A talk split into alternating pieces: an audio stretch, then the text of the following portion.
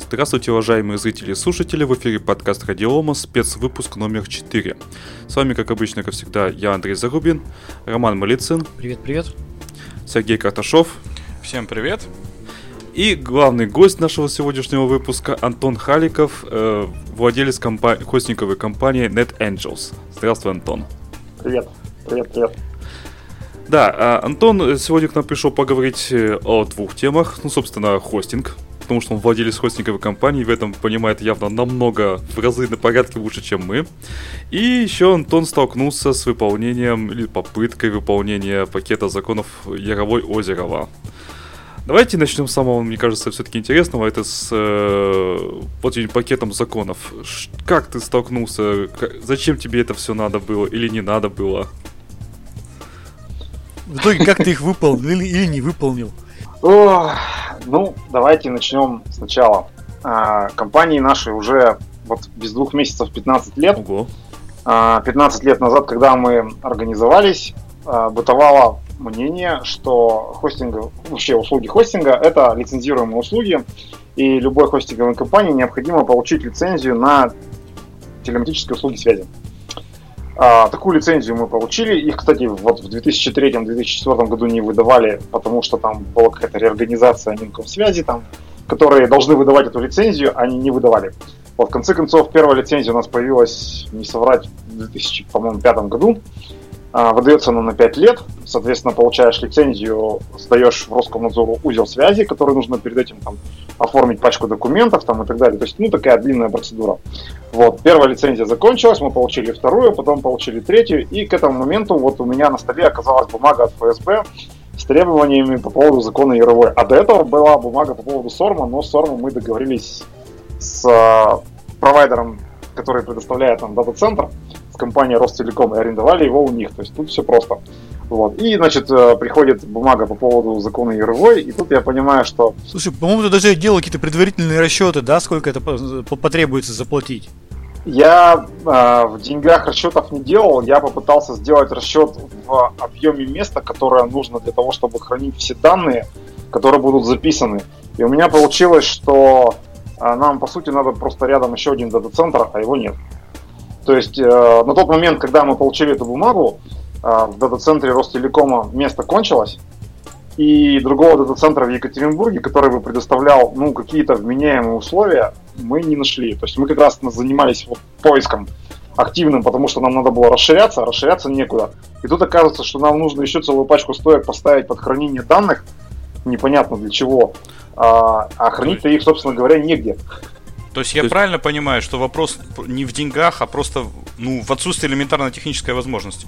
То есть, да, нет, до денег даже не дошло. То есть, как бы, даже если бы они были, а их не было. Дата-центра, вместо дата-центра все равно нет. Я правильно понимаю, что нужно было хранить бы каждый переданный байт? Без исключения. По сути, да. Вот. Ну и давайте вернемся к этой истории печальной. Или не печальной. Вот. А году примерно в две тысячи двенадцатом А, а, вот э, вектор истории с тем, что хостеры являются, должны быть лицензированными операторами связи, он немножко поменялся, и начали распространяться слухи, что на самом деле нет, что это как бы вот какая-то ошибка, и такого быть не должно. И вообще вот понимание того, что такое телематические услуги связи, оно вроде как а, толковалось какой-то группой юристов неправильно, и все, и вот в общем из-за этого. Вот. Ну, слухи слухами, как бы плевать на них. По идее, если ты оказываешь лицензируемую услугу, не имея лицензии, это уголовная статья. Вот. Мне, в общем-то, не хотелось с этим связываться. Тем более, что у нас вопросы были решены. Ну, я подумал, ладно, окей, терпит, и все хорошо. Вот. И вот когда пришла бумага от эф эс бэ, я про эту историю вспомнил. И начал писать письма в Минкомсвязи, там, всяким чиновникам, специалистам отрасли. И оказалось, что на самом деле услуги хостинга уже давно... больше не лицензируется, то есть тренд поменялся. Вот. И э, пятнадцатого декабря прошлого года мы сдали свою лицензию, она больше не действительная, мы больше не оператор связи. Нам пришлось внести ряд изменений в договор, э, пришлось отказаться от одной из услуг, которую мы оказываем, ну и, собственно говоря, все. А что есть такое оператор связи, получается? А, оператор связи — это компания, которая имеется в виду с точки зрения закона или как бы с точки зрения деятельности? С точки зрения закона. С точки зрения закона, это компания, у которой есть лицензия на телематику и на передачу данных. Это оператор, ну, интернет-провайдер.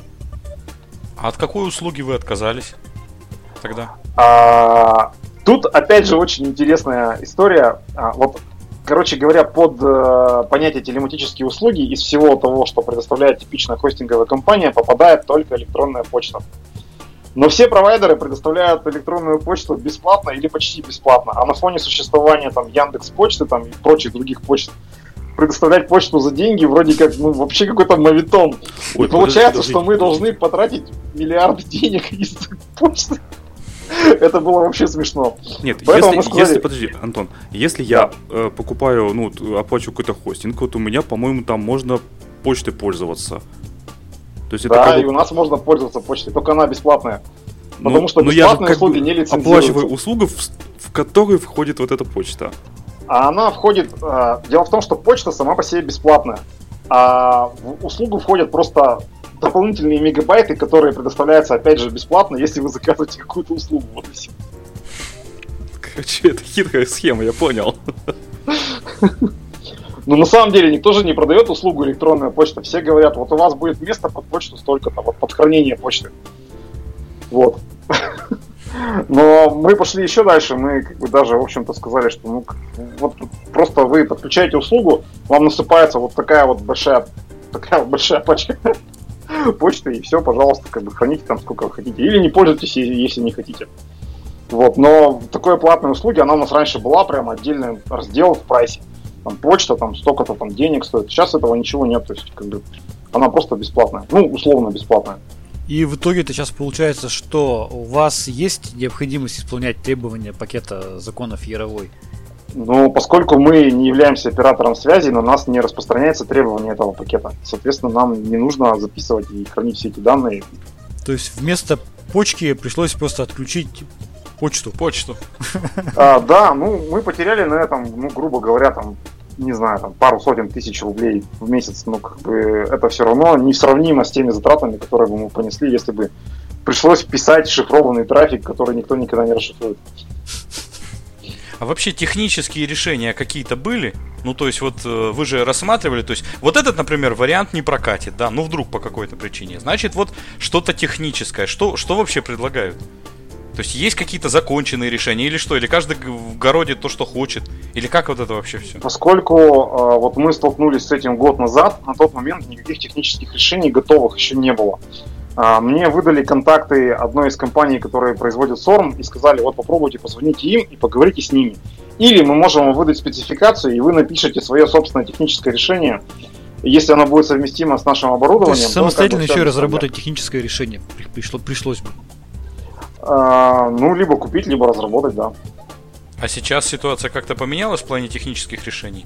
Ну, например, вот образно говоря, тот же... Ну, ладно, Ростелеком брать не будем, он федеральный у нас оператор там.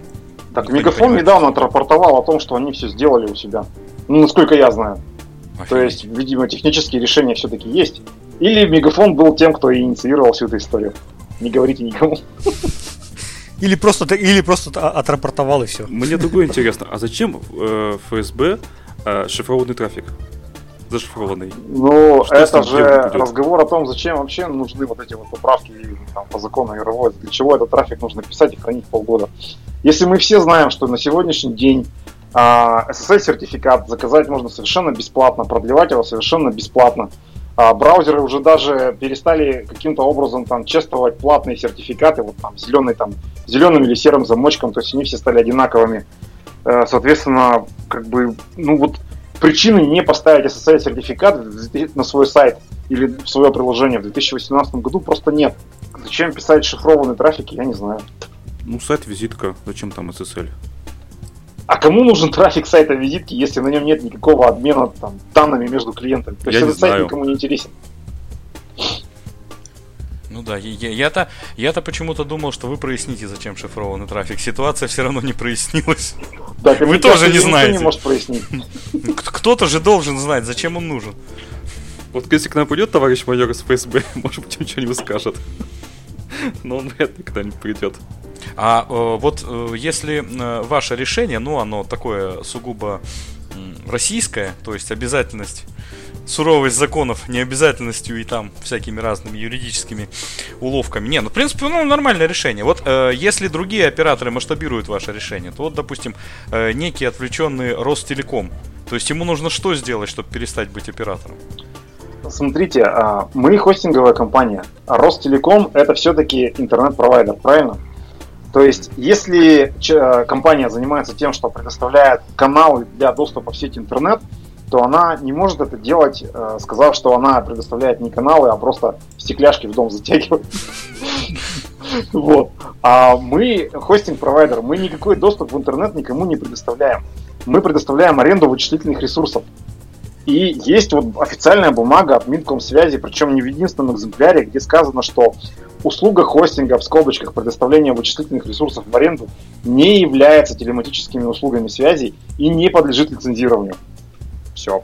Ну, то есть все операторы связи, которые, э, ну, в нашем понимании провайдеры, они э, в эту э, юридическую лазейку не пройдут и так или иначе все равно что-то обязаны будут внедрить. Да, да. У нас даже, помнится, по-моему, в городе был суд на эту тему э, с одним... Э, с управляющей компанией, которая э, решила стать внутри своего офисного здания сама провайдером, но при этом не получать никаких ни лицензий, ничего, э, и предоставлять интернет как бы в рамках э, арендной платы за помещение. И им объяснили, что вот они не могут так делать, потому что это все-таки лицензируемая услуга, и не важно, что вы как бы интернет предоставляете бесплатно. Вот. А в случае нашем, вот все, что мы сделали, мы на самом деле как бы никаким образом не скрывали, об этом в курсе. Местный Роскомнадзор все сказали, да, без проблем, все нормально. А как у вас, интересно, в городе ситуация с, опер... с провайдерами обстоит? Ну вот, допустим, что ваш провайдер делает? Вы не в курсе, ничего там не интересовались? Что он ну, я читал. Дело в том, что, как правило, директора интернет-компаний, интернет-провайдеров, они такие не очень открытые люди. А, вот тут по соседству у нас есть город Первоуральск, в котором есть а, компания Интера, а, и директор этой компании, он ну, достаточно такой открытый человек, постоянно пишет посты в Фейсбуке. Вот он месяца два или три назад написал пост, что вот наступит, по-моему, то ли первое октября, то ли первое ноября, когда вот необходимо будет в полной мере выполнять все требования закона Яровой. Вот. Им придется либо работать вот, ну, как есть, либо закрыться. Где это он ножи делает? Да. Ну, вот дополнительный доход, дополнительный, дополнительный доход продажи ножей на сайте. Не, я, ну, конечно, у него много, у него много всего. У него есть э, храм тайквондо, как он его называет. У него есть интернет-магазин по продаже пластинок, какое-то там СМИ местное, там радио, там что только нет. То есть у них много всего. Ну да. Слушай, э, понятно, по Яровой. Э, давай, я хочу, меня просто дико интересует другая тема еще, с которой я столкнулся сам. Uh, у меня сайт хостится, опять же, на, вашем, ну, на ваших серверах, в вашем дата-центре. И в один прекрасный день я встаю утром, uh, мне люди звонят и говорят: Роман, у тебя сайт-то не работает. Я такой, ё-моё. Начинаю думать, вроде деньги вчера заплатил, и позавчера там, когда на днях, ну почему же сайт-то не работает? Заплатил. Я начинаю искать, захожу на сайт NetAngels. Сайт NetAngels не работает, да что ж такое? И в итоге захожу на, на Facebook, и там гневные посты э, твои о том, что у вас blackout. Можешь рассказать вообще, как это происходит? Вот ты приходишь за пятнадцать лет, и у тебя blackout. Это как это? Что, что это было вообще за безумие какое-то? Ну, это было действительно безумие. Это был самый черный день, наверное, нашей истории.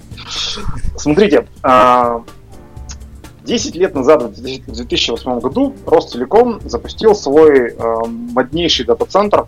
В Екатеринбурге, по-моему, коммерческих дата-центров такого уровня на сегодняшний день больше до сих пор нет. Ну, может быть, и есть, конечно. Э, за какие-то там дорогие деньги. Вот. У них там такая достаточно меняемая ценовая политика. Короче говоря, мы были самый первыми клиентами миссия. Этого да. дата-центра. Прям почетно разрезали ленточку, там подожди, договор, перед быть... там камеры подписывали. Это, и так далее. Уже это было в мае две тысячи восьмого года. Выполнения пакета Яровой. Так, десять лет назад мы заключили договор с Ростелекомом, были первыми клиентами этого дата-центра, в котором сейчас мы размещаем основные все наши ресурсы. За десять лет не было ни одной проблемы с электричеством вообще, абсолютно. То есть есть два независимых ввода по питанию от двух разных подстанций. Есть огромная аккумуляторная комната с промышленными аккумуляторами. которые используются при переключении с одного источника питания на другой. Есть здоровенный промышленный дизель-генератор, который стоит во дворе, постоянно заправленный, который они по расписанию запускают. Ну, что может пойти не так вот в этой ситуации? То есть, дата-центр, люди грамотные. Соответствующий. Да, люди грамотные. Как эксплуатировать дата-центр, они прекрасно знают. У них там все системы дублируются, ну реально дублируются. Вот. А как в этом дата-центре может пропасть электричество в рабочий день? Вообще просто непонятно. Вот. Оказывается, они проводили плановые работы по запуску дизель-генераторной установки. И в тот момент, когда они дизель-генератор выключили, происходило переключение питания с ДГУ на, соответственно, ну, какую-то из, вот, какой-то из вводов, которые они используют в качестве основного. И вот в момент переключения питание подается на, с аккумулятором. То есть для того, чтобы не было просадки по питанию, чтобы дата-центр работал. И в этот момент э, взорвалось, прямо физически взорвалось несколько аккумуляторов в аккумуляторной комнате. Произошло короткое замыкание, и все обесточилось. Так вот, смешная часть этой истории заключается в том, что, как выяснилось, срок службы аккумуляторов десять лет. И они проработали десять лет и три месяца. Ну, вот, собственно, вот так вот мы остались без питания в девять часов утра. Ну, через полчаса примерно начали подавать обратно постоечное питание, потом мы начали это все потихонечку собирать обратно в работающий дата-центр, и в конце концов где-то через час плюс-минус у нас все заработало. Короче, проблемы какие-то со связью, я почти ничего не услышал. Не, ну я оно слышал. в записи будет, в записи будет. Да, поэтому... это, конечно, будет. Да, блин, ну, капец. Что, вот. Третий раз рассказать. Я же говорю, это кто-то пакет все-таки Яровой внедряет вот сейчас. Ну, то есть там, да, историю я помню, это да, действительно взорвалось там вся эта беда, и практически на полдня, да, или на сколько часов вы попали в блокаут? Не-не-не, нет, у нас не работало все вот с момента отключения питания до момента, когда более-менее все запустилось, ну, час с копейкой, там, небольшой. Вот, а, у нас просто возникли проблемы с той самой бесплатной электронной почтой. За то время, пока э, вот все лежало, в наших клиентов прилетела огромнейшая гора писем. У нас начало заканчиваться место на серверах, которые используются для приема почты, перед тем, как эту почту пересылать э, непосредственно в ящики клиентов уже. То есть там такая схема, которая состоит из там, ряда серверов. Вот. Есть промежуточные сервера, на которых не подразумевалось хранение почты вообще. Вот, и когда туда прилетело там шестьдесят с лишним тысяч писем, там место тупо закончилось. И мы вот все услуги запустили примерно за час, а почту запускали полдня. Это и определило ее дальнейшую судьбу. Нет, да это было вот месяц назад, если не меньше. Месяц назад, кстати, было, да, по-моему, двенадцатого или там пятнадцатого сентября. Слушай, скажи, пожалуйста, тебе много звонков на сотовый телефон лично раздалось в этот момент? На самом деле на сотовый телефон лично мне не позвонил никто, но написали вот во всякие мессенджеры и так далее просто много человек. Я, я, я тоже хотел написать в этот момент тебе, но думаю, не, если что-то там у вас происходит, то явно я буду лишний. Ну, э, тут просто те, кто пишет, они в основном хотят знать, когда все закончится, когда все заработает обратно. Э, ну, это, конечно, не помогает решать проблему быстрее. У меня просто... Одна из, как сказать-то, моих специальностей, что ли, на работе моей, это такое кризисное управление. То есть, когда что-то происходит, надо быстро принимать решение, в какой последовательности что делать, для того, чтобы люди работали скоординированно. Вот. И когда вот так вот бегаешь, как бы говоришь, ты делаешь это, ты делаешь это, ты это, то э, в этот момент звонящий телефон, он, конечно, не помогает ни разу. Вот. Не то, чтобы мы ни разу вообще не проводили никаких учений по поводу того, как починить какую-то из наших услуг, если она сломалась. Но когда сломалось все разом, это немножко другая ситуация. А как, как, как вот ты оцениваешь вот сейчас вот те действия, которые э, с вашей стороны их можно было оптимизировать, или тут ничего не сделаешь, когда включат, тогда включат? Как ты вообще в Ростелеком, как с ними взаимодействовал, что они вам сказали вообще просто? Можешь ли об этом что-то рассказать? Uh, ну, если мы говорим про сам Ростелеком, то Ростелеком, конечно, нам ничего не сказал в этот день абсолютно. Uh, там, еще была, там еще было же продолжение истории вечером, uh-huh. о котором я тоже в Фейсбуке писал.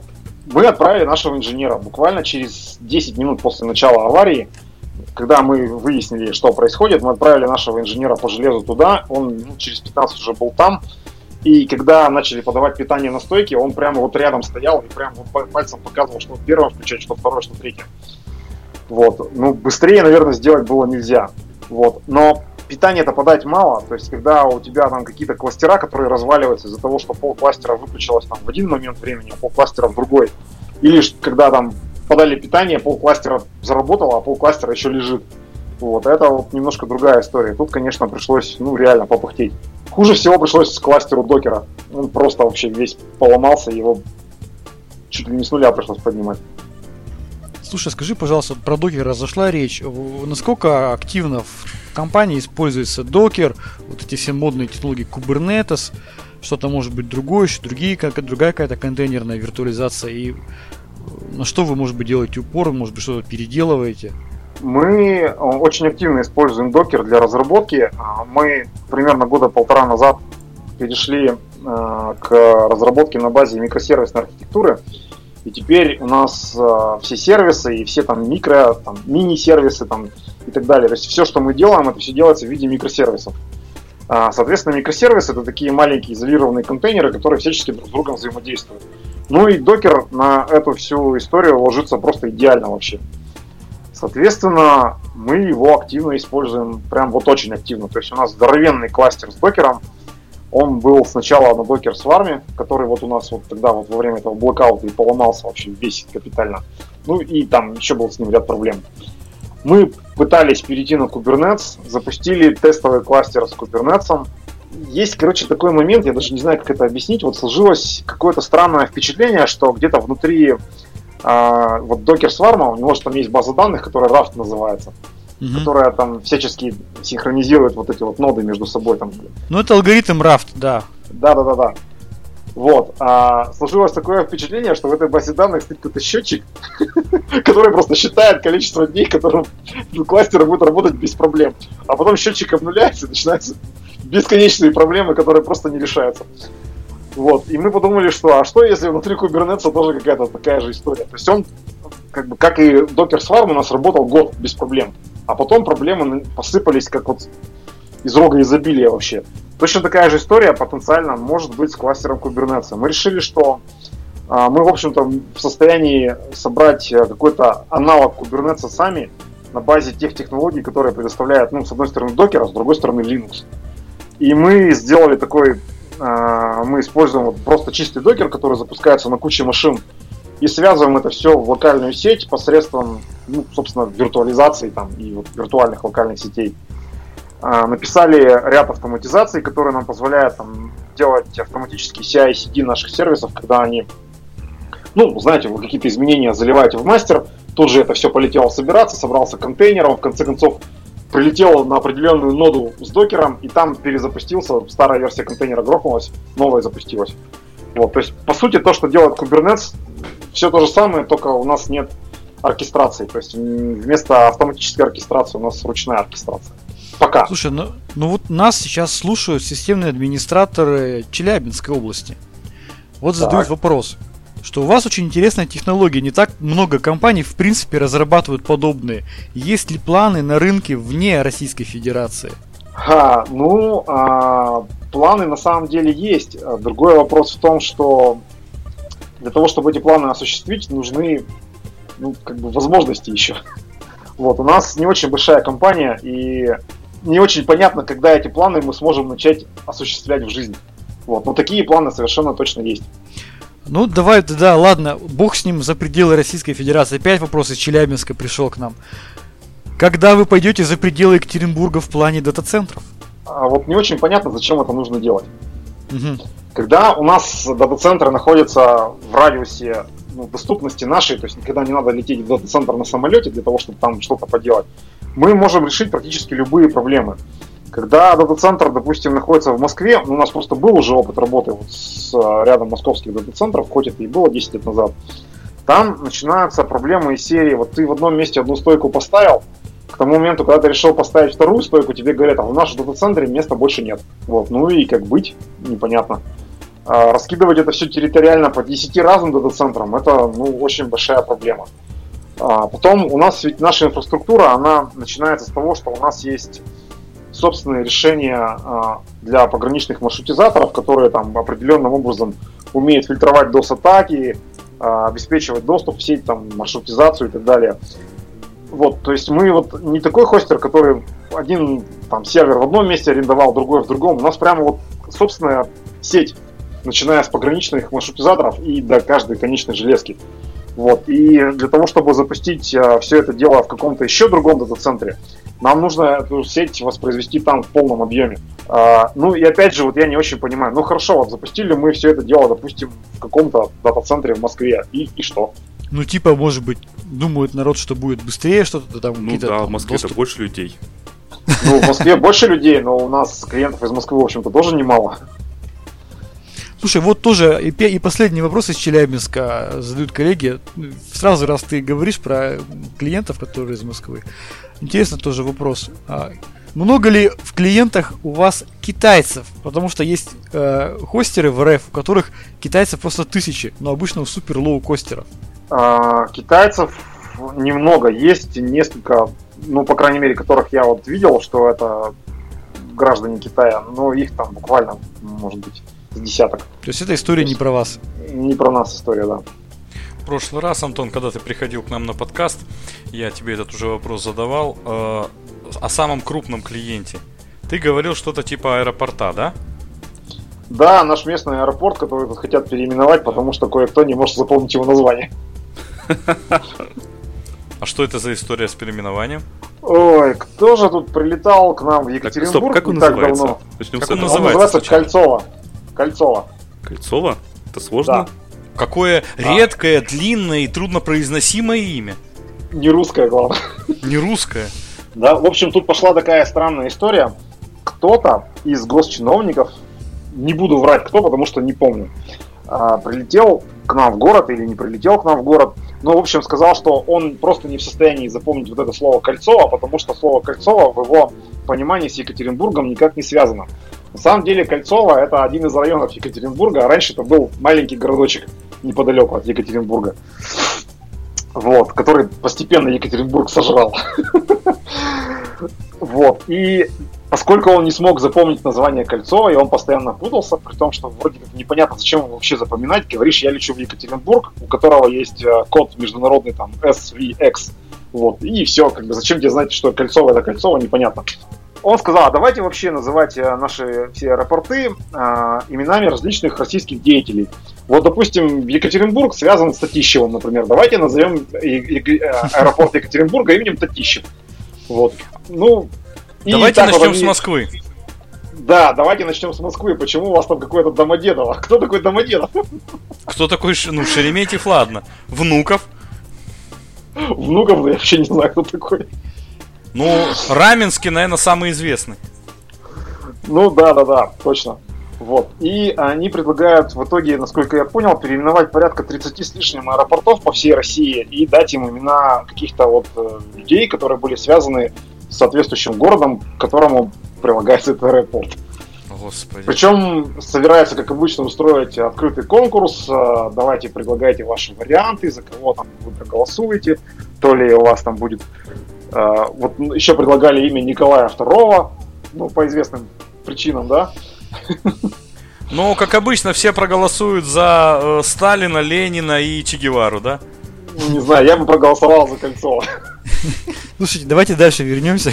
Да-да-да, ну вот про, про крупных клиентов. Он э, остался самым крупным клиентом у вас сейчас, аэропорт? Да. Да, я не знаю, честно говоря. А давайте попробуем понять, а, крупность клиента измеряется количеством денег, которые он платит, или да. его известностью? Количество денег, которые он платит. У нас есть клиенты, которые платят на порядок больше, чем аэропорт Кольцово. Круто. Да, а... причем это на самом деле зачастую не очень, может быть, крупные компании. Просто это ай ти-компании, которые разворачивают на нашей базе какие-то решения облачные свои. У нас, допустим, есть компания Naumen в городе, которая занимается ай пи-телефонией. И периодически нужно запускать тесты. То есть они выкатывают какой-то новый релиз, и его нужно всесторонне тестировать. Для того, чтобы Слушай, его а тестировать, в... они... Да. А в чем прикол разворачивать инфраструктуру у вас, платить большие деньги? Есть куча лоукостеров, хостинг... хостинговых компаний, которые за небольшие деньги как бы, ну... сделают практически то же самое. Почему как бы вот такие клиенты, которые действительно платят больше, чем многократно больше, чем а, один из, из федеральных аэропортов, почему вот выбирают вас? В чем как бы профит для таких клиентов? Ну, похвали, а... похвали себя. Похвали, похвали себя. А, насколько я знаю, вот когда мы говорим про вот, упомянутую компанию Naumen, они выбирали нас потому, что мы предложили им сразу же эй пи ай для работы с нашими виртуалками. То есть компании Naumen неинтересно идти и нажимать кнопочку «Создать виртуалку», потом создать еще одну виртуалку. Им было интересно все это решение полностью автоматизировать. То есть тесты автоматизированные запускаются. Вот. И мы предложили им эй пи ай. Какие-то другие клиенты, они приходят и их интересует, допустим, ну вот возможность круглосуточно позвонить к нам в компанию и получить услуги администрирования их серверов. То есть мы такие услуги предоставляем, пожалуйста, у вас любая проблема с вашим там, сайтом, сервером, чем угодно, звоните, пишите нам, мы вам все сделаем в любой момент там, дня и ночи. Хоть первого января в полночь запустим техработы и все проведем. То есть у вас есть мощный эй пи ай, как у DigitalOcean? А у нас есть, ну, не хуже эй пи ай, чем у DigitalOcean, совершенно точно. Он причем есть не только для ви ди эс, он есть и для хостинга тоже, ну и для других услуг. В прошлом подкасте ты рассказывал, что вы планируете запускать новую услугу, облачный хостинг. Расскажи, чем закончилась эта история, или она продолжается, и насколько это получилось запустить эту услугу, и что с ней стало? А, да, это было полтора года назад. Я сказал, что мы к осени прошлого года запустим облачный хостинг. Ну, к осени прошлого года мы его не запустили, но на то есть объективные причины, потому что когда я весной прошлого года об этом говорил, я еще даже не представлял до конца, что из себя будет вообще представлять эта услуга. То есть была какая-то идея, которую нужно было оформить в виде, ну, конкретной реализации. Вот, эта реализация была у нас... Она сильно затянулась, потому что мы делали ее первый раз вот для нашей компании вот таким вот интересным образом, по Agile. Agile, по идее, должен как бы позволять делать быстрее, но мы вместо этого сделали более востребованный продукт, как мне кажется. То есть мы э, сделали определенный релиз минимальный, э, пригласили пользователей к открытому тестированию, они потыкали в кнопки, написали нам кучу фидбэка, мы этот фидбэк учли, переделали, добавили какие-то новые фичи, какие-то фичи выпилили, снова выкатили. И вот так вот в несколько итераций мы привели к тому, что когда в итоге мы весной этого года запустили этот продукт, он довольно активно пошел в гору, в рост. И вот я недавно опять же публиковал у себя в Фейсбуке цифры. У нас количество сайтов на облачном хостинге с пятнадцатого, по-моему, апреля, о, господи, пятнадцатого августа по пятнадцатого октября, грубо говоря, там не пятнадцатое, а десятое, по-моему, октября, или, ну что-то типа этого. Неважно, короче, за два месяца у нас количество сайтов выросло в два раза. То есть их было шестьсот на услуге, которая запустилась вот недавно, стало тысяча двести за два месяца. То есть, на мой взгляд, это очень неплохой рост для услуги, которая вот, абсолютно новая. При том, что на старый хостинг люди продолжают идти, зачастую говоря, что ну вот вроде как старая услуга нам более понятна, потому что мы ей пользовались уже. Хотим продолжить пользоваться дальше. Вот. Так что мне кажется, что в целом услуга состоялась. Вот. Ну, отлично. А скажи, пожалуйста, вот такой у меня, у меня просто перечень вопросов, я просто по ним иду, может быть, они не совсем uh-huh. попадают в твой рассказ. В январе этого года, по-моему, да, в январе обнаружилась проблема с уязвимостью в процессорах Intel, эй эм ди, там, Meltdown, Spectre. Да, да, да, был. А, и потом все начали править их, потом все столкнулись с потерей, какой-то определенной потерей производительностью. Скажи, пожалуйста, вот что у вас происходит? Вы реально патчили, не патчили, меняли, перешли на эй эм ди, не перешли, потеряли производительность сорок процентов. Что с этим происходит? Как-то оценивал? Ну, на самом деле, потеря производительности сорок процентов, ну, давайте начнем сначала. Мы, конечно же, не перешли, то есть мы не выкинули весь дата-центр, не поставили новый. Мы продолжаем работать на том же самом железе, покупаем, продолжаем покупать железо такое же с процессорами Intel. Процессоры эй эм ди мы никогда не использовали и продолжаем их не использовать. Вот. Отопительную систему от эй эм ди, да? Да. Вот, мы... Дело в том, что мы как-то так исторически сложилось, что мы используем оборудование Hewlett Packard. Вот. И вот все линейки серверов, которые мы покупаем, они все на процессорах Intel. И другого никогда не было. Я, честно говоря, даже не знаю, предлагает ли Hewlett Packard вообще а, варианты с эй эм ди-шными процессорами. Я, по крайней мере, не видел. Но, опять же, я небольшой специалист по железу, у нас для этого есть другие люди, которые в этом лучше разбираются. А, естественно, выходили патчи, мы эти патчи накладывали, тестировали производительность, тестировали ее падение. сорок процентов падения производительности на самом деле на реальных каких-то тестах мы не видели. То есть это же какие-то были синтетические тесты, когда вот запустили какую-то конкретную штуку в какой-то конкретной задаче, которая вот молотила там, подряд там, миллиард запросов, и вот они там, на сорок процентов медленнее выполнялись.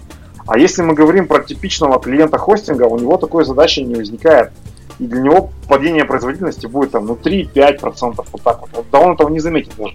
То есть с чем нам пришлось столкнуться? Нам пришлось немножко пересмотреть плотность размещения виртуалок на серверах. Mm-hmm. А, особенно, когда вот там был период, как раз в январе, когда выходил патч, а через два дня новый патч, а через три дня оказывается, что уязвимость закрыта не полностью, а еще через два дня оказывается, что не полностью она понята вообще, а еще есть другая уязвимость.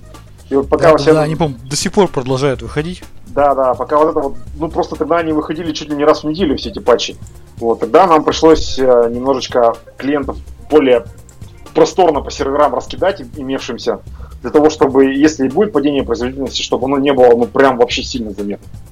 Слушай, а вообще, насколько вы большое внимание уделяете безопасности серверов, сайтов, там, да, там, знаешь, бывают же такие истории, что э, у вас там крупный клиент, у него там тысяча сайтов, у вас у него один сайт взломали, и сразу все остальные сайты взломали, в общем, все печально, ботнет на одном клиенте получается, в общем, ужасно.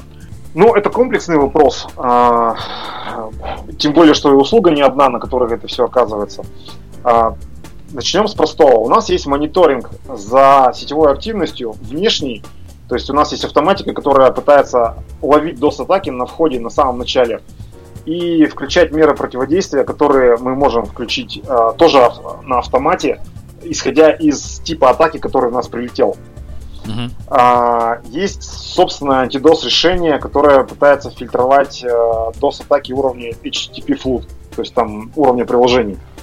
И плюс, если это вот если мы говорим об атаках, да, а если мы говорим о взломах, то вот мы как раз, эксплуатируя наш старый хостинг и наши вот эти вот ви ди эсы, в том числе облачные, у нас есть просто еще решение с панели управления, на базе которой люди очень часто любят себе как бы мини-хостинги делать, как бы берут у нас ви ди эску, внутри которой запускают там сотнями сайтов. Вот. Мы стали сталкиваться с ситуациями, что действительно, человек берет вот минимальную виртуалку, запускает на ней там, ну, несколько десятков сайтов. Один из этих сайтов оказывается на какой-нибудь старой джумле, который, про который все забыли и никто никогда не обновлял. Эту джумлу взламывают. А, оказывается, там рассадник вирусов вместо сайта. Пока человек разбирается с этим сайтом, взламывают все остальные его сайты, и дальше начинается по кругу. Он лечит один сайт, заражает второй. Он лечит второй, заражает первый или третий. И этот процесс становится бесконечным просто-напросто. Вот. Мы подошли к решению этой проблемы следующим образом. Вот наш вот этот облачный хостинг, который мы делали, он почему, собственно, отчасти называется облачным? Не только потому, что там почасовая оплата и там все ползунки можно крутить, а еще потому, что мы каждого клиента засунули в изолированный контейнер. То есть mm-hmm. каждый клиент считает, что он на сервере один. По сути, это как бы такая мини-виртуалка, но это не виртуальная машина, а это вот контейнер. Ну, чем-то похоже на Docker. Вот, то есть идея это та же самая. И плюс еще каждый сайт внутри этого контейнера находится в изолированном микроконтейнере. То есть если, допустим, на одном аккаунте лежит несколько сайтов рядом, и один из этих сайтов оказался взломан, то все скрипты, которые запущены из-под этого сайта, они... Э- не видят файлов других сайтов и вообще не видят даже самого факта того, что рядом лежат какие-то другие сайты. То есть они видят, как будто бы это один-единственный сайт на аккаунте.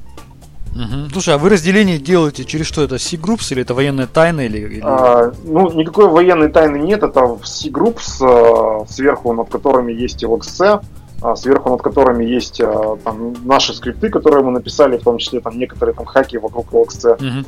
Вот. Но сейчас вот мы подумываем немножечко это все переделать и вместо эл икс си использовать более простую штуку, которая называется ран си. Mm-hmm. Ну, то есть, по сути, вы очень хорошо умеете готовить э, C-groups, да, и контейнеры. Ну, C-groups мы используем уже очень давно, не соврать, года с две тысячи десятого, наверное, когда они там появились. То есть у нас и на старом хостинге C-groups используется, но просто а, мы его используем там для изоляции памяти, а здесь мы еще использовали прям вот... Э, то есть мы каждому клиенту в каждом контейнере собираем его файловую систему индивидуально. Ему рутовая файловая система подсовывается как read-only, то есть он не может туда ничего писать. А потом, значит, монтируется его хоум-каталог, внутрь которого монтируются каталоги с его сайтами, и получается, ну, как бы с одним конкретным сайтом внутри одного конкретного вот микроконтейнера. Вот, mm-hmm. И получается, что в итоге у клиента такой как бы вот контейнер, внутри которого система, которая на самом деле не существует вне этого контейнера. И поэтому мы можем, допустим, на хост-сервере иметь одну систему, а клиенту подсунуть совершенно другую. Это, кстати говоря, реш... решает проблему из серии, вот, которая есть сейчас у многих хостеров, когда есть куча клиентов с каким-нибудь там пи эйч пи четыре или пи эйч пи пять точка два, которые сейчас уже не собрать толком вообще на современном софте. И получается, что надо либо держать старую систему, которая вся в дырках, либо держать новую систему, но непонятно, как на ней старый пи эйч пи запускать. Вот, а мы можем, получается, внутри новой системы со всеми патчами там, и так далее, запустить контейнер, внутрь которого подсунута вот файловая система от какой-то там древней штуки, но там есть только вот этот пи эйч пи и больше ничего нет. Mm-hmm. То есть Apache mm-hmm. снаружи, он современный, там со всеми патчами, Nginx снаружи, а пи эйч пи в виде эф пи эм процесса запускается внутри контейнера, и там кроме этого пи эйч пи ничего нет, все. Слушай, ну интересно. Слушайте, у меня есть вопрос по железу и по деньгам. Мы вот до начала записи обсуждали одного из хостеров, не будем называть наз... имени. Ты упомянул, что там, наверное, старое железо. Вот у меня вопрос, а как нужно часто менять железо хостеру, чтобы, ну, не устареть? Чтобы клиенты не почувствовали, что там по сравнению с другими там как-то слаб... слабое железо там и так далее. Это вообще отличный вопрос, честно говоря. Я тоже хочу знать не про цвет. Я считаю, что ситуация выглядит следующим образом.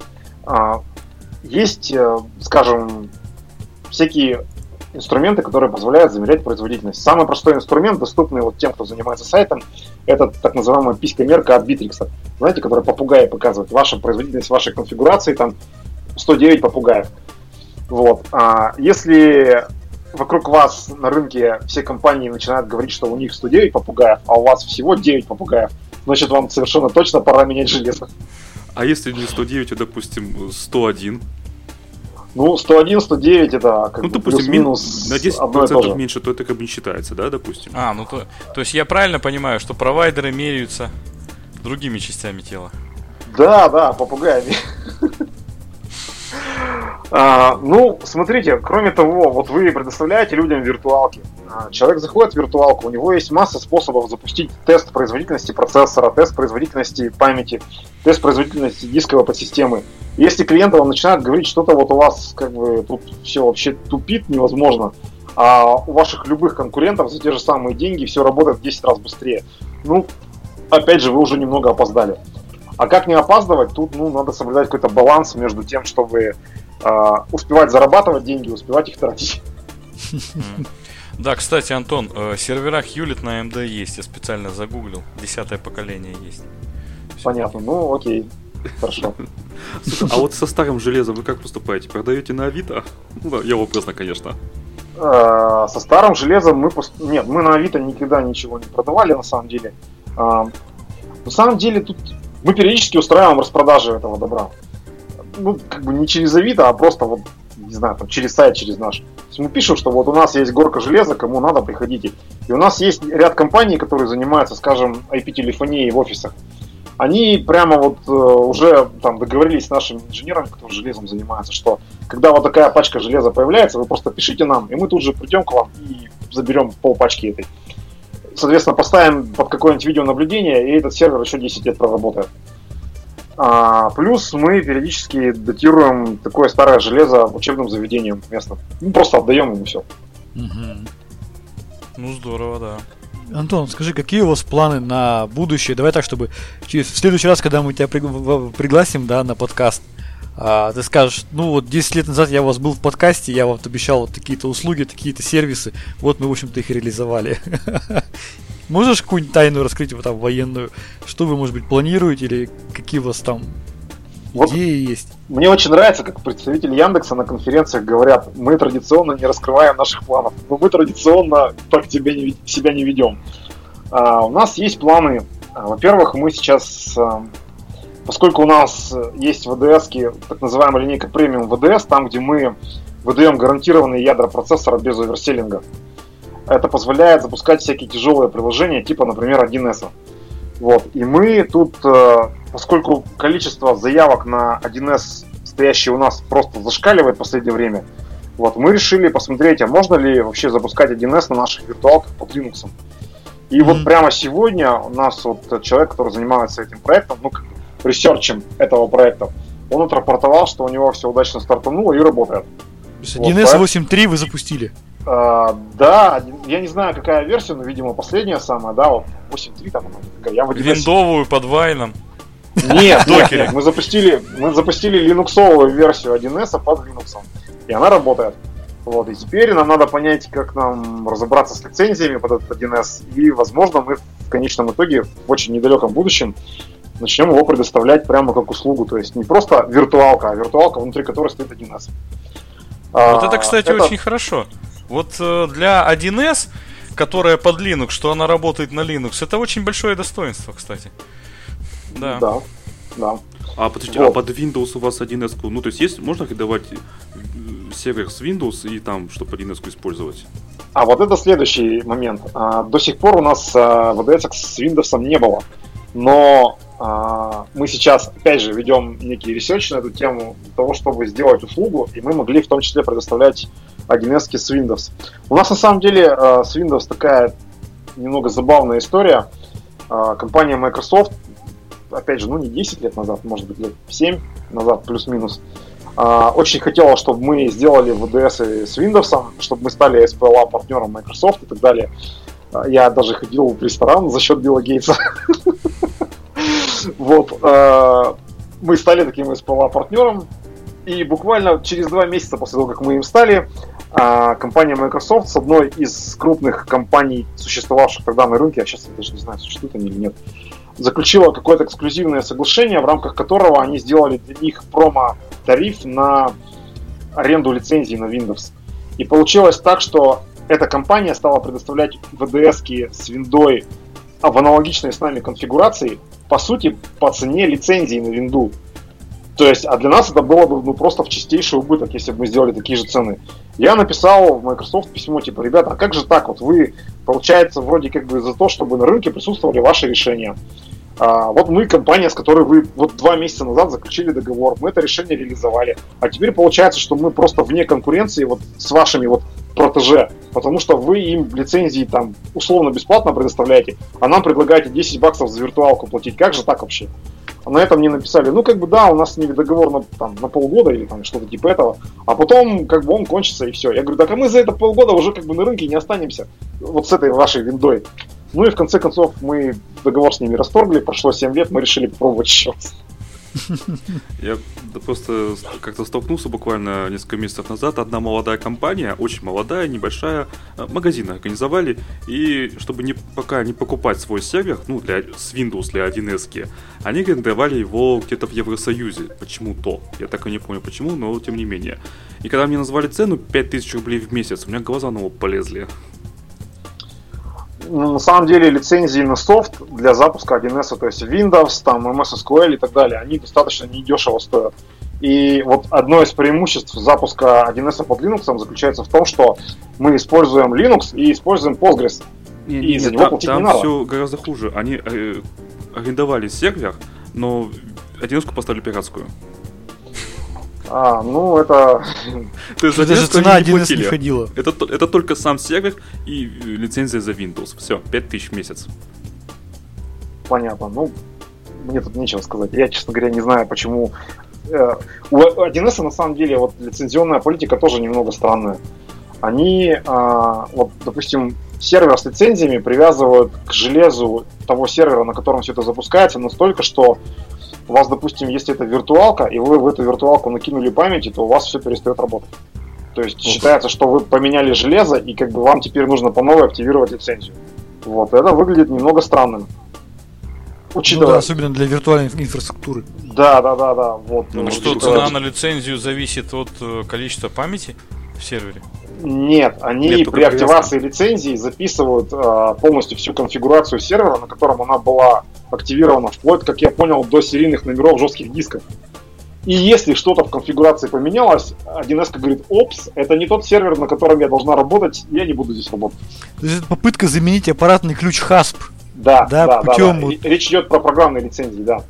Жесть, конечно, жесть. Ну, то есть это э, сразу отметает использование ее в какой-нибудь там динамической виртуальной среде, когда, собственно, э, память выдается по необходимости. Там на самом деле немного другая история. Они, я опять же скажу, что я не специалист по один эс, и то, что я сейчас рассказываю, это то, что вот я примерно за месяц узнал от коллег и людей, с которыми мы консультировались. Они сейчас позволяют делать так, что сервер с программными лицензиями стоит отдельно, а железка, на которой крутится непосредственно сам один эс, отдельно. И если вы делаете вот так, то вы можете, вот сервер с лицензиями вы не трогаете, то есть он вот в зафиксированной конфигурации работает и работает, а сервер, на котором крутится сама один эс, он может менять конфигурацию произвольно. Да, да, да, конечно. Я представляю, там, значит, сотни лицензий, допустим, ну хотя бы десятки или даже сотни, и там сдох жесткий диск, и все. Да, это, это серьезная проблема. Я не знаю, честно говоря, пока как ее решать. У нас вот есть прям большая пачка вопросов к один эс, которые мы собираемся в ближайшее время задать. Но ответов на них пока у нас нет, поскольку мы их еще не задали. Ну, все в процессе, мы же делаем услугу, она же еще не сделана. Тут бы в нашем чате определенные э, читатели и писатели спросили, почему вы не используете реактос, но я не буду про это спрашивать, по-моему, очевидно. А... Слушайте, на самом деле ситуация такая, что мы сейчас... Ну, я вот конкретно насчет реактоса не знаю, честно скажу. Я его даже, честно говоря, и не видел особо. Нам очень часто задают вопрос, а можно ли, допустим, запустить у вас какой-нибудь дистрибутив, который, там, допустим, для роутеров предназначен, ну, вот для вот этих вот домашних. Типа, вроде как, вот я у себя в виртуалке могу запустить, а почему у вас же такие же виртуалки? OpenWRT, что ли? Ну, вот, например, OpenWRT, да. И мы подумали, что действительно, а почему бы нам не сделать возможность загружать прямо вот в эм дэ ка образы к нам в облако и запускать виртуалки на базе них. И а вот зачем? Это одна из штук, которая... А потому что есть спрос на это. Почему Погоди, Сергей, не перебивай, я хочу послушать. Вот, и вот мы думаем сделать такую штуку, что прямо загружаешь к нам образ виртуалки, запускаешь ее, и она работает. То есть, почему нет? Если человеку удобно собрать вирту... то, что он хочет запустить в виртуалке, где-то локально, а потом закинуть к нам, или развернуть какой-то образ, которого у нас готового нет, а, но на сайте производителя этого образа есть в эм дэ ка. Ну, как бы взял, скачал, закинул к нам, запустил, все. Слушай, ну вот про такие вот а, а, немножко отличные от стандартных решений. А вот э, смотрели ли вы такое решение, как Clear Containers, там, да, по-моему, вот от Intel? Core о эс, там вот это все дело. У них там есть своя немножко технология контейнеризации. Это некая гибрид ка вэ эм и контейнеров. А, ну, насколько я знаю, мы так вот серьезно не смотрели. То есть у нас есть, опять же, вот люди, которые занимаются нашими там решениями по виртуализации, они периодически всякие эксперименты ставят для того, чтобы посмотреть, как работает та или иная штука. Вот. Ну вот мне конкретно никто это не показывал. То есть я не видел. У нас же э, вот мы используем довольно низкоуровневую работу с системой виртуализации. То есть мы работаем напрямую с ка вэ эм для того, чтобы запускать наши виртуалки. У нас написана куча нашего софта, который прямо вот напрямую работает. А, ну я говорю того, что ката контейнерс, ката контейнерс, Clear Linux и ката контейнерс. Понятно. Ну нет, я лично не смотрел точно. Возможно, кто-то из наших вот из моих коллег кто-то смотрел на это дело. Ну, никто не пришел и не сказал: смотри, какая клевая штука, давай попробуем ее использовать подо что-то. Слушай, а вообще легко ли найти на рынке специалистов в России, которые могут напрямую, например, работать с КВМом, понимают, что делать с КВМом, как его готовить, может быть, где-то пропатчить и так далее? Нет, нелегко. Да, потому что мы тоже с этим столкнулись. Мы тоже их ищем. Вообще нелегко. Да, по нашему опыту у нас в России крайне мало специалистов серьезного уровня, которые могут разрабатывать систему виртуализации. А те, которые есть, за ними очередь из работодателей стоит. Да, да, да. У нас та же самая проблема, я тебя понимаю просто. Это факт. Ищем, ищем. А, слушай, ну, у меня еще такой вопрос, он, может быть, не совсем касается твоей непосредственной деятельности, но я всегда с интересом смотрю те видеоролики, которые ты снимаешь. Ты снимаешь их, я, насколько я видел, в основном с... Как они называются-то? С квадрокоптера? Коптеров, да. Ты можешь что-то сказать вот по своему опыту, по коптерам и вообще... Какой выбрать коптер, чтобы было такое же красивое видео, как у тебя? Вот у тебя такой вот у меня вопрос. Или, или ты берешь любой коптер и все, и вперед. Весь секрет э, красивых видео с коптера заключается в том, что надо либо очень много практиковаться для того, чтобы руками плавно им управлять, либо использовать для, для этого специализированный софт, который позволяет программи- э, программировать э, пути, по которым да, летит квадрокоптер, э, как он поворачивает камеру, чтобы это все было плавно. То есть люди не любят смотреть видео, на которых все дергается, как будто оператор пьяный. Они любят смотреть, когда все плавно, так вот аккуратненько, красиво перетекает. И руками это сделать, особенно когда на улице ветер, ты стоишь, у тебя там сопли от того, что у тебя руки трясутся, там сопли там по ветру так вот летят. Да, особенно ты, ты пытаешься по, по горам же ходишь, да. Ты же по да, горам да, да. ходишь, там же вообще ветер. Вот, да, поэтому без вот софта, я использую, есть такая софтина автопилот называется, для айфона, и другая софтина, сейчас скажу, как называется, что-то позабыл уже даже. Я давно я не пользовался. Ту-ту-ту-ту-ту-ту. Где она? А, Litchi называется. Вот, то есть э, берешь, программируешь прям весь путь, то есть прям квадрокоптер зависает в нужной точке, настраиваешь, как поставить камеру, э, нажимаешь на кнопочку запомнить позицию, прописываешь, вот как бы прямо вот прорисовываешь все, весь путь, как вот он должен пролететь, какие там, в каком месте, в какой, куда там камеру повернуть, как фокус настроить. Потом запускаешь два-три дубля, потом все это дело монтируешь, и получается красиво. Слушай, ну ловко, ловко. Я, честно говоря, не знал, что так можно сделать. Конечно, из серии. А, а, а что, так можно было? Да, так можно было. Вот. И когда вот это все появляется, то как бы сам квадрокоптер-то не важен. Главное, чтобы у него была просто камера, которая позволяет, ну, при таком ветре и при таком освещении снимать в принципе. То есть это может быть любой квадрокоптер. Ну и подвес, я так понимаю, камеры, чтобы ее там не колбасило. Ну да, да, конечно, подвес, да, да, да, да. Разумеется, да. То есть стабилизация соответствующая и так далее. Ну, я использую только диджеевские квадрокоптеры, другие не использую. У меня был опыт некоторый, но он, в общем, печальный такой достаточно. То есть там со стабильностью даже элементарного зависания в воздухе у квадрокоптеров других компаний, к сожалению, не все хорошо. Вот. Я купил себе год назад Mavic Pro, вот еще, который не Mavic два, а который вот старый еще Mavic. Вот. Mm-hmm. И он меня на сто процентов вообще устраивает. Он маленький, компактный, его можно положить в рюкзак, там куда угодно, его легко притащить с собой хоть куда вообще. Вот, батареи на нем меняются только так, разворачивается он из серии сумки достал, развернул, через тридцать секунд, как ты достал его из сумки, он уже все в воздухе уже висит. Вот, до этого у меня был Phantom три, это занимало чуть ли не полчаса, пока там достанешь этот рюкзак, а его ведь надо еще упаковать в гермомешок, потому что ты же, ну, где-то там mm-hmm. в лесу. Вот, и пока достанешь из гермомешка, пока из этого рюкзака специального, где он там в противоударном чехле специальном лежит, пока все пропеллеры прикрутишь, провода воткнешь, это просто был какой-то капец вообще. Вот, Mavic Pro решил пока все проблемы. Тросом заведешь, да? Ну там. Кстати, наша соведущая Катя, она же ходила или ходит на курсы по управлению квадрокоптером. Она рассказала интересную штуку, что на каждый запуск квадрокоптера выше пятидесяти, по-моему, метров, она сказала, нужно получать разрешение. Это полетный лист. Ну, вроде как вот с этого года что-то такое вводится, но дело в том, что это же вот опять история из серии э, строгость законов и необязательных из, необязательность их исполнения. То есть я же понимаю так, что если я хочу запустить квадрокоптер где-нибудь там на центральной площади нашего города, то у меня могут быть проблемы. Вот. А если я привез этот квадрокоптер куда-нибудь там на крайний север, то там как бы некому устраивать мне проблемы, потому что там до ближайшего представителя власти там двести километров. То есть из, из, из представителей власти только медведи. Да, да, да. А если представители власти начнут смотреть твой YouTube канал? Ну, а там как, как ты высоту-то определишь? Да, на глаз.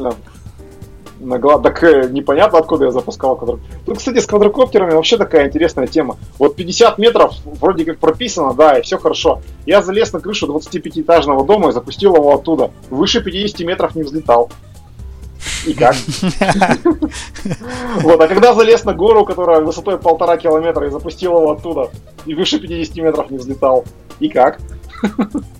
Ну, то есть пятьдесят метров это от уровня моря считаем, да, или от чего?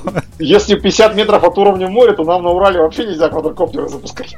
Нет, ну подземные, специальные варианты подземных квадрокоптеров. Да, в метро, в метро. Это вот э, к вопросу принятия вот этих всяких новых законов, там о квадрокоптерах, пакет Яровой, Озерова и так, так далее. Ну, вот, да, да, это да. Это вот все оно. Это все оно. К сожалению, люди, которые принимают законы, зачастую не думают о том, что они... А помните вот эту историю с телеграммом и ключами шифрования? Это же вообще просто эпик. Да.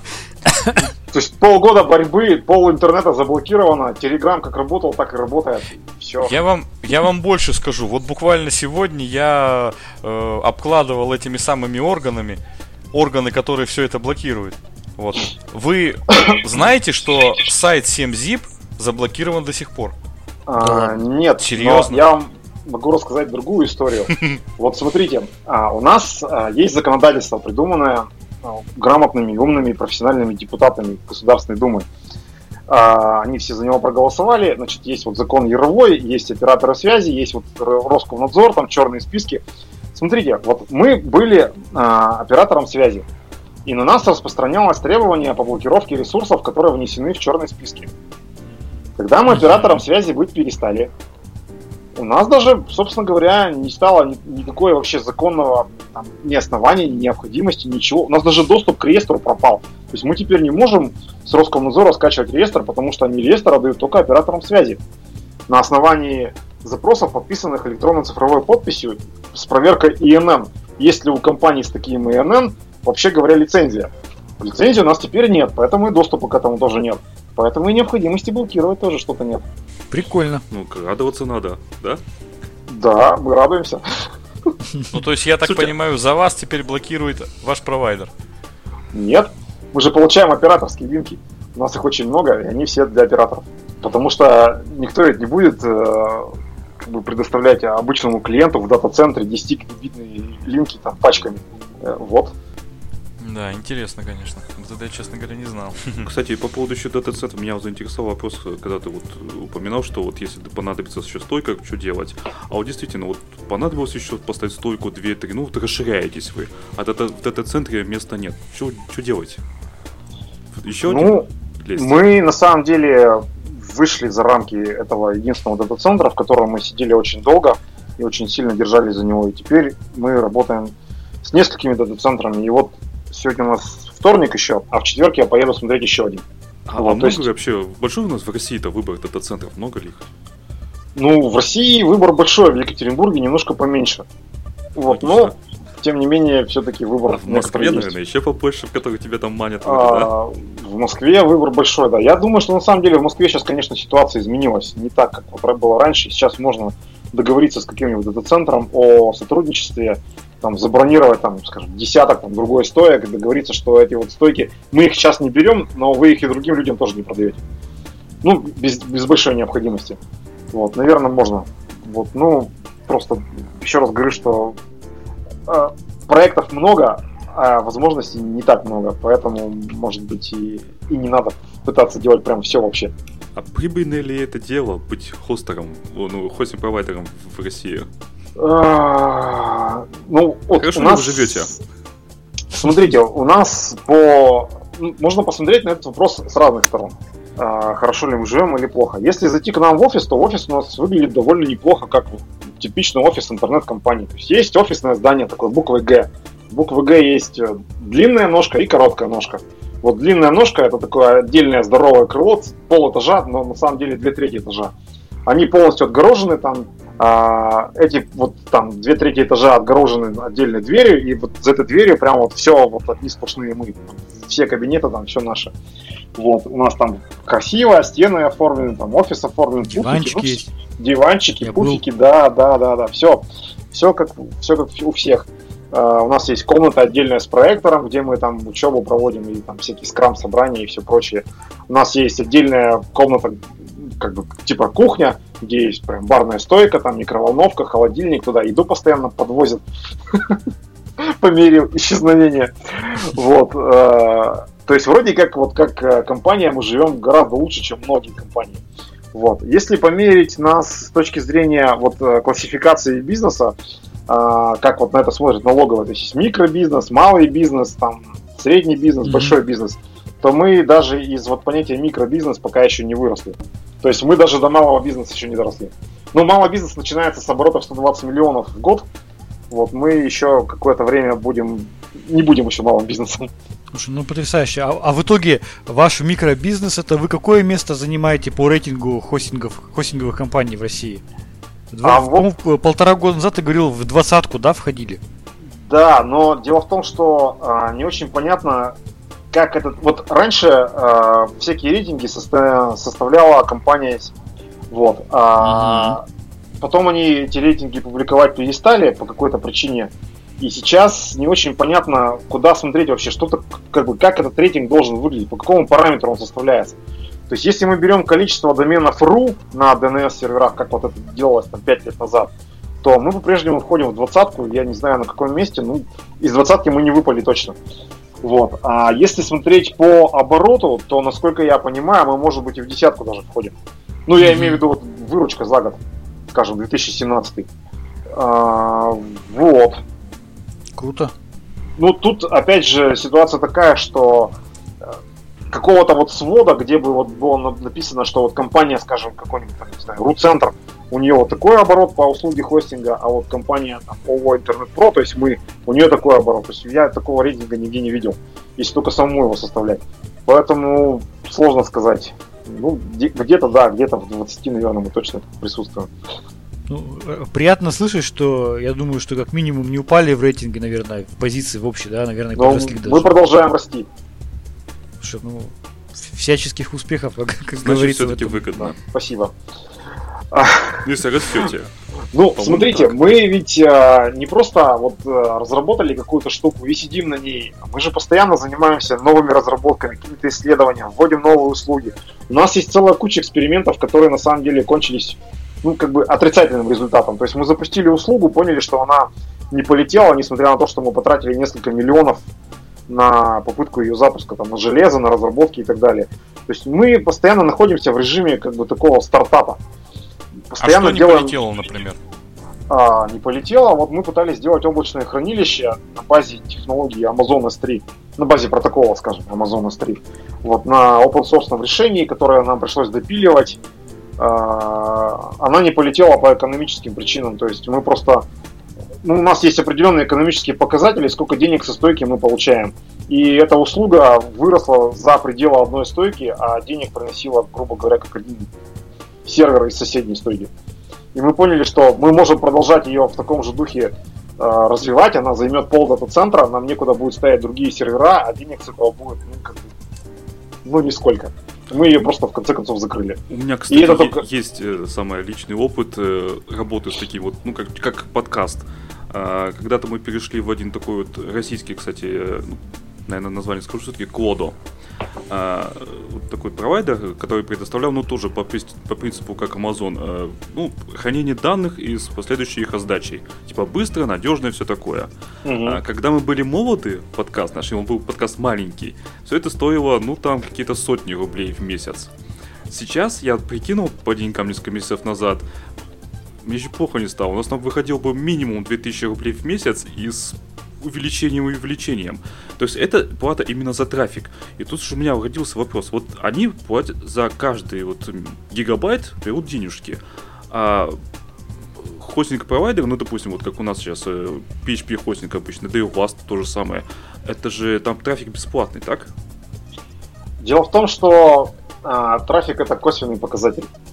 Они э, в трафик запихивают, по сути, нагрузку на дисковые массивы своего хранилища, которое создает тот или иной клиент. То есть одно дело хранить данные, к которым никто никогда не обращается. Это одна себестоимость. А другое дело хранить и активно раздавать данные, когда диски постоянно туда-сюда гоняются для того, чтобы эти данные читать. Э, вот, и поэтому... Смотри. Тогда получается, да. Допустим, вот у тебя есть клиент, который раздает, допустим, в гига... один гигабайт в месяц, ну, какой-то небольшой сайт. И, допустим, uh-huh. пришел подкаст Радиома, которому нужно ну, минимум терабайт в месяц. Так. Это же разные деньги. Для вас это... Они приносят раз... одну и ту же, допустим, сумму в месяц, но для вас это разные траты ведь получается. И мы были так бы в том-то и дело, что по-хорошему-то, вот если мы подходим по облачному принципу к оказанию такой услуги, мы должны с подкаста Радиома брать больше денег, потому что они создают большую нагрузку на наш дисковый массив. Да, создадим обязательно. Вот, о чем и речь. И а, вот одна из причин, по которой вот наша вот эта вот услуга эс три облачного хранилища не полетела, была в том, что большинство клиентов, которые к нам пришли, они как раз не хотели раздавать эти данные, они использовали это просто как хранилище. То есть платили нам минимум денег, и в итоге мы с этого толком-то ничего не зарабатывали. То есть мы покупали новое железо, и это железо имело... То есть к тому моменту, когда оно было полностью заполнено, оно там только выходило на там окупаемость где-то там через два-три года, когда оно уже, мы его уже выкинем, уже диски все сдохнут, а оно только себя вот окупит к этому моменту. То есть, ну, зачем это? Вот. Может быть, просто на тот момент еще сами вот российские пользователи не созрели к тому, что вот такую услугу можно использовать для раздачи как бы через си ди эн своей, своей там какой-то статики там и так далее. Вот. Может быть, я не знаю. Ну вот Нет, повторять ну, не хочется. Когда мы созрели, я посчитал по деньгам, это вышло очень большие суммы. Ну как, вот для вас две тысячи рублей в месяц это очень большая сумма. Если мы возьмем какую-нибудь ай ти-компанию, поэтому да, большая. Я понимаю, да. Если мы возьмем какую-нибудь ай ти-компанию, которой нужно раздавать статику от какой-нибудь игры, которая делает несколько миллионов оборотов в день, для них это вообще сущие копейки. Ну естественно, да. Вот, то есть тут все зависит от э, потребностей. У вас просто, видите, у вас очень нетипичная штука. У вас, я так понимаю, денег не особо много зарабатывается на этом. То есть ты просто... дотации. Вот. Just for fun. Да, да, да. да, да. То есть нам вот. а хватает только очень... на хостинг оплатить и все. Да, потребности очень большие, потому что у вас очень большое количество контента генерируется. То есть это все абсолютно понятно. Ну вот сейчас мы запишем подкаст, это будет мегабайт где-то пятьдесят. Его скачаю сколько-то там тысяч раз. А денег мы на этом не... Сколько ты же считал, Андрей, сколько у тебя отдача в месяц идет с сайта? Ты в терабайтах или... Ну в терабайтах, да. Ну... До... После того, как я начал сильнее сжимать подкаст, получил свой нет терабайт в месяц. Угу. То есть от пятьдесят мегабайт, да? Если ты считаешь. Нет, я смотрю статистику на в самом хостинге. Ну, если в среднем, в среднем подкаст пятьсот пятьдесят мегабайт. Ну, там сорок-пятьдесят, да. Ну, понятно. Ну, ладно. Это понятно. Слушай, я предлагаю постепенно заканчивать, потому что так мы уже нашего гостя держим почти да. полтора часа. Антон, есть ли что-то еще дополнить там, нашим пользователям, слушателям сказать, там как-то еще куда, по какому адресу зайти, чтобы посмотреть вашу компанию, ваши услуги, что еще можешь сказать? Ну, наша компания называется NetAngels, и сайт у нас называется точно так же, можно написать где-нибудь в какой-нибудь поисковой системе наше название и найти нас. Да, заходите. В шоу-нотах будут все ссылки на сайт да. NetAngels. Заходите. Я, кстати, хочу напомнить, Пишите. что Антон к нам уже приходил в выпуске номер сто девяносто восемь. Тоже можете сходить на нашем сайте пос- послушать. На самом деле я есть в чате вашего подкаста в Телеграме. И если кто-то хочет что-то вот спросить, можно прям далеко не ходить, а спросить прямо там. Вот я могу сейчас прямо туда написать слово «Привет». Хотя я сегодня уже писал. Есть контакт. Ну все, давайте да, тогда да. завершать. Да, с вами был подкаст Радиума, вып- э, специальный выпуск номер четыре от э, шестнадцатого октября две тысячи восемнадцатого года. С вами были, как обычно, как всегда, я, Андрей Зарубин, Роман Малицын. Пока-пока. Сергей Карташов. Пока, еще увидимся. И гость выпуска Антон Халиков. Пока, и спасибо, что пригласили. И тебе спасибо, что пришел. Все, всем пока.